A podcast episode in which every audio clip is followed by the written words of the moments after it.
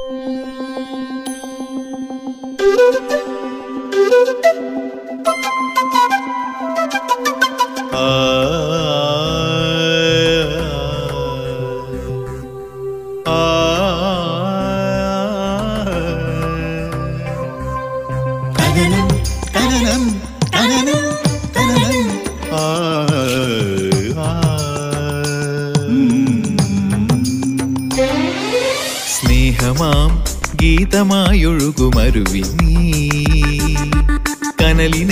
നനവാക്കി മാറ്റിടും സത്യം നീ.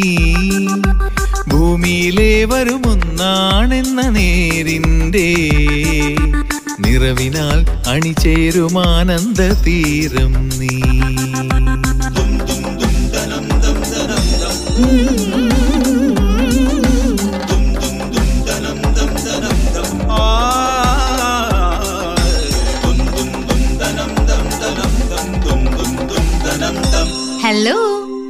Retirement living hi നമസ്കാരമുണ്ട്. ഹൃദയത്തിന് ഭാഷയുണ്ടെന്ന് പറഞ്ഞ യോജിക്കുമോ വിയോജിക്കുമോ? രണ്ടായാലും കുഴപ്പമില്ല കേട്ടോ.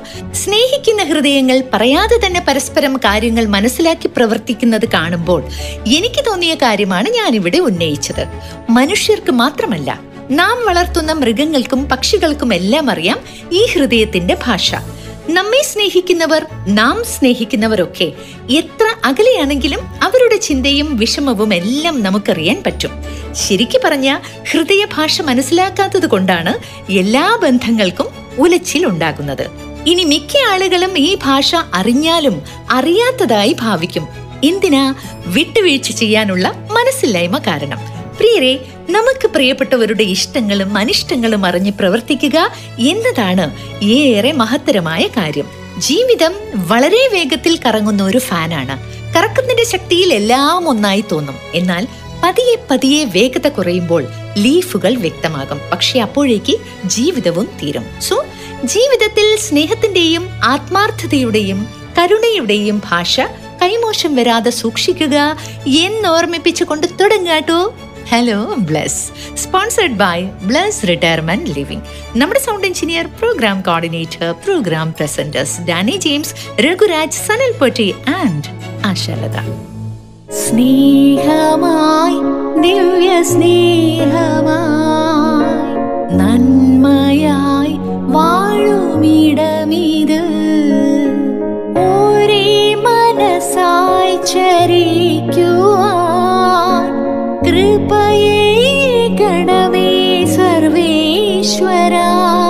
നന്മയായി വാഴും ദൈവമേ.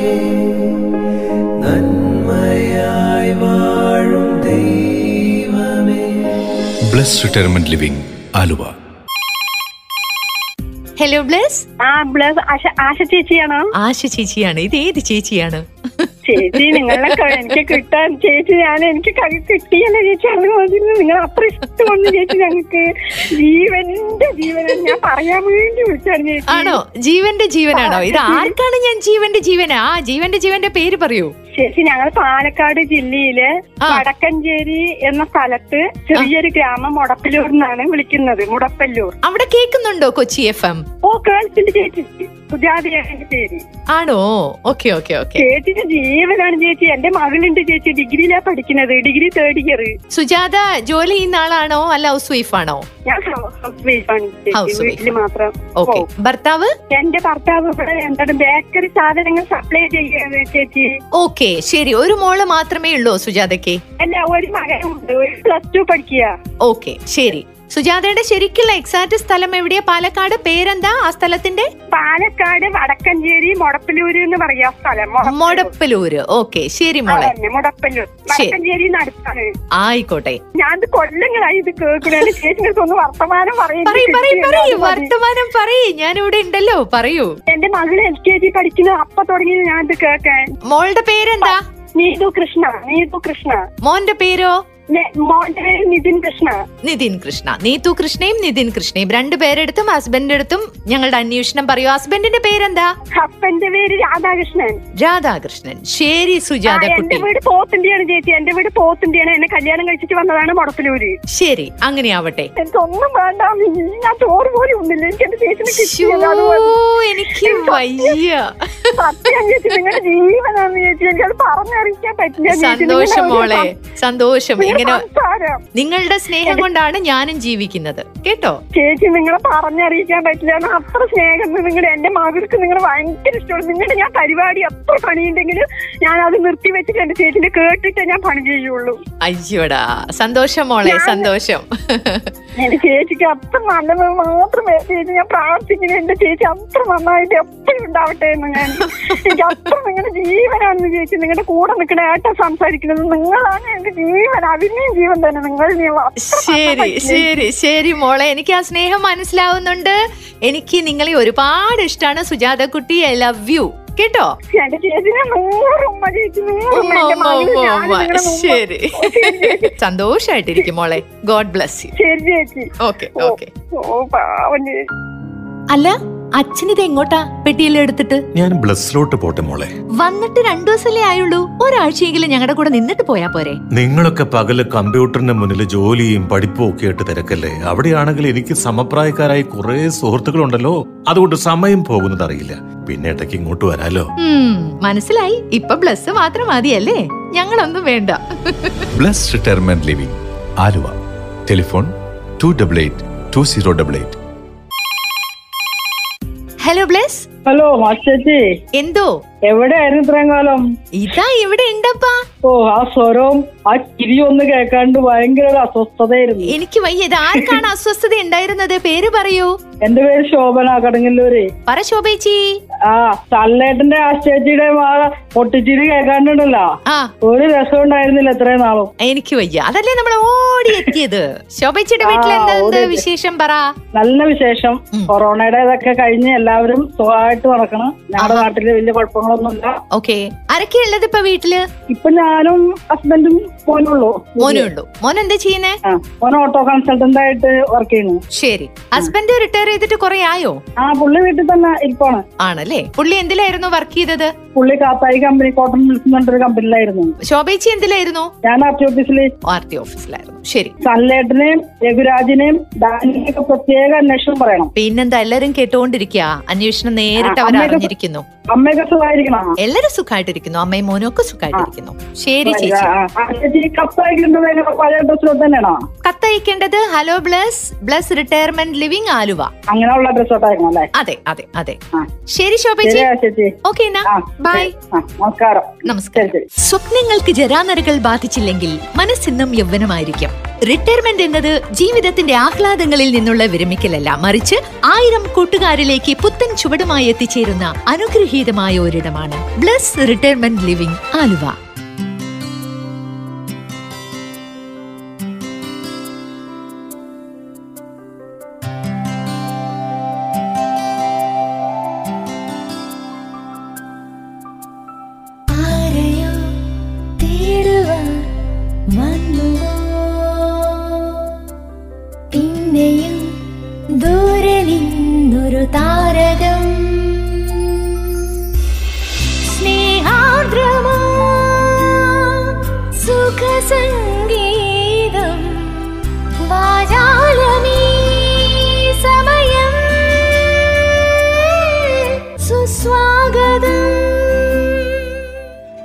வணக்கம் உண்டு வணக்கம் உண்டு நீங்க நல்லா இருக்கா இருக்கா உங்களுக்கு எப்படி இருக்கு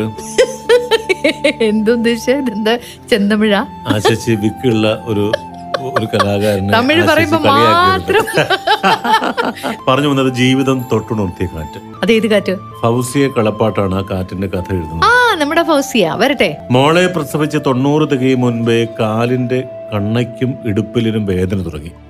ആരോഗ്യക്കുറവ് കൊണ്ടാവും എന്ന ധാരണയിൽ വീണ്ടും പ്രസവരക്ഷയ്ക്കുള്ള മരുന്നുകളും ടോണിക്കും വാങ്ങി. കൂടാതെ ആട്ടിൻ സൂപ്പും. കാര്യമായ തടി കൂടിയിട്ടില്ലായിരുന്നു പ്രസവശേഷവും എനിക്ക്. മോളാണെങ്കിൽ രാത്രി മുഴുവൻ കരച്ചിലും. വേദന കൂടിക്കൂടി വന്നു. അതുകൊണ്ട് കുറച്ചു ദിവസം കൂടി കഴിഞ്ഞാണ് അനിലിന്റെ വീട്ടിലേക്ക് പോയത്. അനിലിന്റെ ഉമ്മച്ചിക്ക് പ്രമേഹം കൊടുത്ത വയ്യായ്കൾ ഉണ്ടായിരുന്നു. എങ്കിലും മോൾക്ക് ഒരു വയസ്സായതിനു ശേഷം ഞാൻ പഠിക്കാൻ പോയി. ഉമ്മച്ചി മോളെ നോക്കും. അപ്പോഴെല്ലാം വേദനകൾ ശരീരത്തിന്റെ ഭാഗമായി കൂടെ തന്നെയുണ്ട്. നീണ്ട് ഇടതൂർന്ന മുടി ഒഴിഞ്ഞു തുടങ്ങി. ശരീരം വണ്ണം വെക്കാൻ തുടങ്ങി. അനിലിന്റെ വീട്ടിൽ എന്ത് അസുഖം വന്നാലും ഹോമിയോ ചികിത്സയാണ് പതിവ്. സ്ഥിരം ഹോമിയോ ഡോക്ടറെ കാണിച്ച് മരുന്ന് വാങ്ങി കഴിച്ചിട്ടും പ്രത്യേകിച്ച് അങ്ങനെ ഒരു വ്യത്യാസം വന്നില്ലത്രേ. കുഞ്ഞിനെ എടുക്കുമ്പോഴും നടക്കുമ്പോഴും ഞാൻ വേദന കൊണ്ട് പുളയും. അവളൊരു മമ്മക്കുട്ടിയായിരുന്നു താനും. രാത്രികളിൽ വേദന കൂടി ഞാൻ ആരും കാണാതെ കരഞ്ഞു. പല പല മരുന്നുകൾ മാറി മാറി പരീക്ഷിച്ചിട്ടും രോഗം മാറാത്തത് മനസ്സിന്റെ പ്രശ്നമാണെന്ന് എല്ലാവരും പറഞ്ഞ് എന്നെ കുറ്റപ്പെടുത്തി. അടുത്ത ബന്ധു നേരത്തെ തന്നെ സൂക്കേടുകാരിയായ പെണ്ണായിരിക്കും എന്ന് പറഞ്ഞത് കേട്ട് ഞാൻ കുളിമുറിയിൽ കയറി വാവിട്ട് കരഞ്ഞു. വല്ല കാര്യമുണ്ടോ? എന്റെ വേദനയുടെ കാഠിന്യം പറഞ്ഞ് മനസ്സിലാക്കാനാവാതെ ഞാൻ നിസ്സഹായിയായി. അസുഖമുണ്ടെന്ന് നടിക്കുന്നത് വീട്ടിലെ ജോലിയെടുക്കാനും കുഞ്ഞിനെ നോക്കാനും മടിയായിട്ടാണെന്നും ഓരോരുത്തർ അടക്കം പറഞ്ഞു തുടങ്ങി. അതോടെ വേദനിക്കുന്നു എന്ന പരാതി ഞാൻ എന്നോട് മാത്രം പറഞ്ഞു. എന്നെ ഞാൻ തന്നെ ആശ്വസിപ്പിക്കാൻ നോക്കി പരാജയപ്പെട്ടു. വേദന അത്ര തീവ്രമായിരുന്നു. രാവിലെ എഴുന്നേൽക്കുമ്പോൾ കൈകാലുകൾ നിവരാൻ പ്രയാസം. മോളെ ഭക്ഷണം കഴിപ്പിക്കാനും ഉറക്കാനും മണിക്കൂറോളം എടുത്തു നടന്നു. കൂട്ടുകുടുംബമായതുകൊണ്ട് വീട്ടുജോലിക്കും കുറവില്ലായിരുന്നു. എന്റെ വേദനകൾക്ക് വിശ്രമം കിട്ടിയില്ല. അവരെന്റെ ശരീരത്തിൽ നിരന്തരം ഉറക്കമൊഴിച്ചിരുന്ന അവരുടെ ജോലി കൃത്യമായിട്ട് ചെയ്തു. എനിക്ക് നടക്കാൻ ബുദ്ധിമുട്ടായി തുടങ്ങി.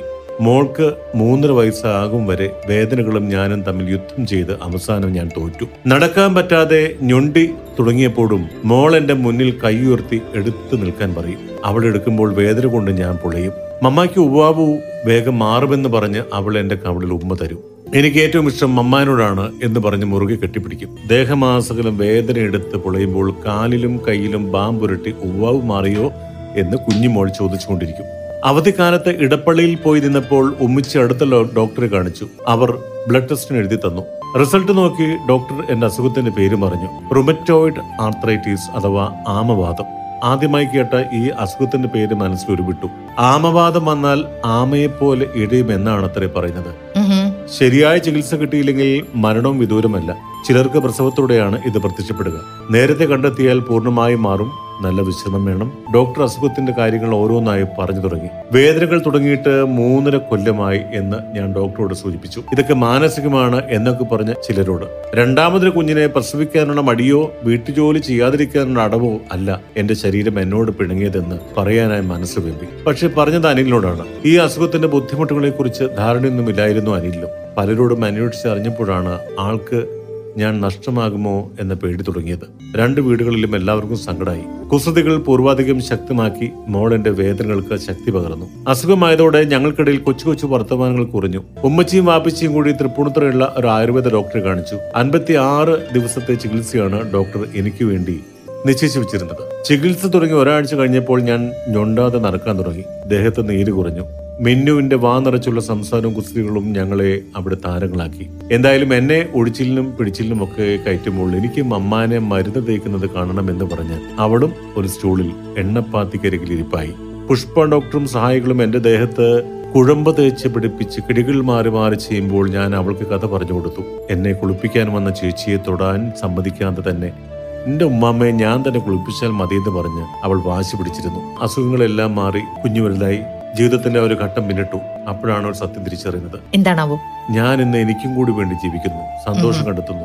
എത്രയൊക്കെ പരീക്ഷണങ്ങൾ നേരിട്ടാലും സന്തോഷം കണ്ടെത്തി ചിരിച്ചുകൊണ്ട് ജീവിക്കുന്നവരാണ് യഥാർത്ഥ വിജയികൾ. സംശയിക്കേണ്ട. ഞാനും ഒരു വിജയി തന്നെ. എത്രയെല്ലാം വേദന സഹിച്ചാലും ചിരിച്ചുകൊണ്ട് അവയെ നേരിടാനും വിജയിക്കാനും കഴിയുന്ന ഒരാളെ ഒരു സ്ത്രീയെ വിജയശ്രീലാളിത എന്നല്ലാതെ എന്തു വിളിക്കാൻ? ഫൗസിയ കളപ്പാട്ട് ഫൗസിയ കളപ്പാട്ട്. ഈ പേര് ഞാൻ ഒരുപാട് കേട്ടതാണ്. പുസ്തകങ്ങളൊന്നും വായിക്കാനുള്ള ഒരു അവസരം കിട്ടിയിട്ടില്ല. എപ്പോഴെങ്കിലും വായിക്കണം എന്നൊക്കെ ഉണ്ട്. ഫൗസിയുടെ ഈ ഒരു കത്ത് വായിച്ച് കേൾക്കുമ്പം കാലങ്ങൾക്ക് ഇപ്പുറവും അതൊരു വേദനയോട് കൂടിയാ പറയുന്നത്. എന്നെ ആരും തിരിച്ചറിഞ്ഞില്ല എന്ന്. അത് നമ്മുടെ കുറ്റമല്ല ഫൗസിയ. നമ്മുടെ മുൻപേ പറന്ന പക്ഷികൾ ഇങ്ങനെ ചിലരുടെ കണ്ണിൽ പൊടിയിട്ടത് കൊണ്ടാണ് ഇനി അങ്ങനെയായിരിക്കുമോ ഇവളും എന്നുള്ള ഒരു കമ്പാരിസൺ അവരുടെ മനസ്സിൽ വരുന്നത്. അതുകൊണ്ട് അങ്ങനെയുള്ള ചില ഡയലോഗുകൾ കുടുംബക്കാരും ഫ്രണ്ട്സും ഒക്കെ പറഞ്ഞു എന്ന് മാത്രമേ ഉള്ളൂ. പക്ഷേ യഥാർത്ഥത്തിൽ നമ്മുടെ വീട്ടിലുള്ളവരും നമ്മുടെ ഹസ്ബൻഡും ഒക്കെ നമ്മുടെ കൂടെ നിന്ന് എന്തിനു ഏറെ പറയുന്നു? കുഞ്ഞുമോളും എല്ലാവിധ സപ്പോർട്ടൊക്കെ നൽകി എന്നല്ലേ പറയുന്നത്. ചെറിയ ചില വിഷമങ്ങളൊക്കെ എല്ലാവരുടെ ജീവിതത്തിലും ഉണ്ടാകുന്നു. പക്ഷെ അതൊക്കെ ഈ കൊറോണയെ പറ്റി നമ്മൾ പറയുന്നത് പോലെ മാറി മറിഞ്ഞങ്ങ് വരും. ഇപ്പൊ അവസാനം ഫൗസി എന്നെ പറഞ്ഞു ഇപ്പൊ ഞാൻ എനിക്ക് വേണ്ടി ജീവിക്കുന്നു എന്നുള്ളത്. ഇത് അങ്ങ് ചെയ്താൽ മതി. ആദ്യമേ തന്നെ എല്ലാവരും. ആദ്യം നമ്മൾ നമ്മളെയാണ് ഏറ്റവും കൂടുതൽ സ്നേഹിക്കുന്നതെന്നും നമുക്ക് വേണ്ടിയാണ് ജീവിക്കേണ്ടതെന്നും ഉള്ള തിരിച്ചറിവാണ് ഓരോ മനുഷ്യനും ഉണ്ടാകേണ്ടത്. അത് ഉണ്ടായി കഴിഞ്ഞാൽ പിന്നെ ബാക്കിയൊന്നും നമ്മളെ ബാധിക്കുന്ന പ്രശ്നമല്ല. ഞാൻ എന്നാണ് എന്നെ സ്നേഹിക്കാൻ തുടങ്ങിയത്? അന്നോട്ട് ചിലരൊക്കെ എന്നെ വെറുക്കാൻ തുടങ്ങി. ലക്ഷ്മി ഇത് ഞാനാ സുധ. ഓ ഓക്കേ. എങ്ങനെയുണ്ട് നിന്റെ ബ്ലസ് ലൈഫ് സൂപ്പർ അല്ലേ സാറോ? സാറും സുഖായിരിക്കുന്നു. നീ നിന്റെ ആഗ്രഹം പോലെ തന്നെ ചെയ്തു. സമ്മതിച്ചിരിക്കുന്നു. പിന്നല്ലാതെ നമ്മൾ എന്തിനു മക്കളെ ബുദ്ധിമുട്ടിക്കണം. ഇവിടെ ആവുമ്പോ ഞങ്ങളുടെ ഫ്രണ്ട്സ് കുറെ ഡോക്ടേഴ്സും ഉണ്ട്. കളിയും ചിരിയും ബഹള. ആണോ? ഗ്രേറ്റ് നാട്ടിൽ വരുമ്പോ വരാം. നിന്റെ അടുത്തായിട്ട് ഞങ്ങൾക്കും കൂടി ഒരു അപ്പാർട്ട്മെന്റ് ബുക്ക് ചെയ്ത് വെച്ചേരെ കേട്ടോ? It's my pleasure bless retirement living Aluva. Telephone zero four eight four two double eight two zero double eight പണ്ട് സ്പടികം സിനിമയിൽ ഭൂഗോളത്തിന്റെ സ്പന്ദനം മാത്തമാറ്റിക്സിലാണെന്ന് ചാക്കോ മാഷ് പറഞ്ഞത് ശരിയാണെന്ന് തോന്നുന്നു. ഇനി ഇപ്പൊ പണ്ടേ കണക്കിൽ പുറകിലായിരുന്നത് കൊണ്ട് തോന്നുന്നതാണോ എന്നെനിക്കറിയില്ല. എല്ലാവർക്കും കണക്കുകളുണ്ട് എല്ലാറ്റിനും. ഒരു കുഞ്ഞ് ജനിക്കുന്ന ദിവസം മുതൽ പത്ത് മാസം ചുമന്ന കണക്ക് വളർത്തിയ കണക്ക് പഠിപ്പിച്ച കണക്ക് സ്നേഹിച്ചോമനിച്ച കണക്ക് അങ്ങനെ പല കണക്കുകൾ മാതാപിതാക്കൾക്ക്. ആ കുഞ്ഞ് വലുതാവുമ്പോൾ അത് വളർത്തി വലുതാക്കിയവരോട് പറയുന്നത് വേറെ ചില കണക്കുകൾ. മരുന്ന് വാങ്ങിയതിന്റെ ചികിത്സിച്ചതിന്റെ കൂട്ടിരുന്നതിന്റെ അങ്ങനെ കുറേയേറെ കണക്കുകൾ.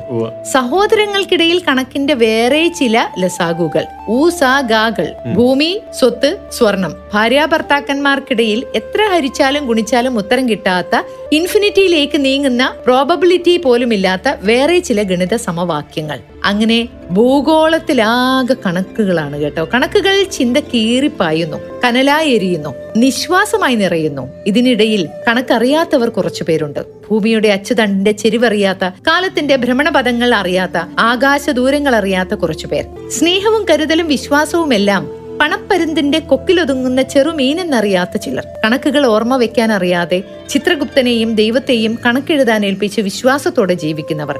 അവരെ എന്ത് വിളിക്കണമെന്ന് എനിക്കറിയില്ല. ഈ കത്ത് അയച്ചിരിക്കുന്നത് ചിന്മയിയാണ്. പാലച്ചൂടിൽ നിന്നും. ചിന്മയി എന്തായാലും പാലച്ചൂടിൽ നിന്നാണ് എന്ന് അറിയുന്നതിൽ ആശ്വാസം? പാലയുടെ മുകളിൽ നിന്നല്ലല്ലോ. എന്തായാലും പ്രിയപ്പെട്ട ചിന്മയി എന്തിനും ഏതിനും കണക്ക് കൂട്ടലുകളുണ്ട് കണക്ക് കുറയ്ക്കലുകളുമുണ്ട്. വണ്ടി ഓടിക്കുകയാണെങ്കിൽ കിലോമീറ്ററുകളുടെ കണക്ക്. കടയിൽ ചെന്ന സാധനങ്ങൾ വാങ്ങിച്ചതിന്റെ കണക്ക്. ഭക്ഷണം കഴിക്കാൻ പോയി കഴിഞ്ഞാൽ എത്രയൊക്കെ കഴിച്ചു എന്നുള്ളതിന്റെ കണക്ക്. അങ്ങനെയുള്ള ഒരു കണക്കിന്റെ കഥകളാണ് ലോകത്തെ നയിക്കുന്നത് എന്ന തിരിച്ചറിവ് ചിന്മയ്ക്ക് പാലച്ചുവട്ടിലിരുന്നപ്പോൾ സംഭവിച്ചതെന്ന് മനസ്സിലാക്കുന്നു. പറഞ്ഞോളൂ പറഞ്ഞോളൂ. അല്ല എനിക്ക് പ്രത്യേകിച്ച് പറയാനൊന്നുമില്ല. ഞാൻ പാലയുടെ മുകളിലായതുകൊണ്ട് ചുവട്ടിലുള്ള മനുഷ്യന്മാർ എന്തൊക്കെ കണക്ക് കൂട്ടുന്നു എന്നുള്ള കാര്യം എനിക്കറിയില്ല. കേട്ടിട്ടില്ലേ? നീലാവിന്റെ പൂങ്കാറ്റിൽ നിശാ പുഷ്പഗന്ധം കീനാവിന്റെ തേന്മാവിൽ രാപ്പാടി പാടി നീലാവിന്റെ പൂങ്കാറ്റിൽ. കുമാരേട്ടാ? കുമാരേട്ടാ? ആരത്? ആ എന്തോ? ആ ശശിക്ക് എന്നെ പോലെ പ്രേതാവിന് ഇഷ്ടമാണോ? എനിക്ക് പ്രേതാഷ്ടം ഇങ്ങനെയുള്ള പൊട്ടിച്ചിരികളൊക്കെ ചിരിച്ച് നിലം തൊടാതെ ഇങ്ങനെ നടക്കുക. നിലം തൊടാതെ നടക്കാനാണ് പ്രേതാവണത്. അങ്ങനെയല്ല. വ്യത്യസ്തമായിട്ട് ചിന്തിക്കാനും വ്യത്യസ്തമായിട്ട് നടക്കാനും. വ്യത്യസ്തമായിട്ട് ചിരിക്കാനും പ്രവർത്തിക്കാനും ചിന്തിക്കാനും ഒക്കെ പറ്റണം. ഇപ്പോഴും അമ്മാത്ത അങ്കമാലി തന്നെയാണല്ലേ? അങ്കമാലിയിലെ പ്രധാനമന്ത്രി ആരാന്ന് പറഞ്ഞേ? അമ്മാവനാ. അപ്പൊ ഒരു കാര്യം ചെയ്യാം. നമുക്ക് പോകാനുള്ള സമയമായിരിക്കുന്നു.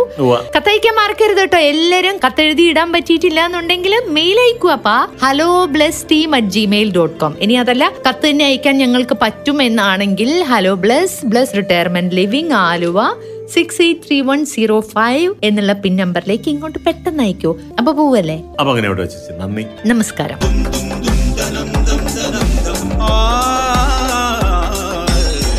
നിങ്ങൾ ഇതുവരെ കേട്ടത് hello bless dot you by bless retirement living Aluva. A media waves production hello bless retirement living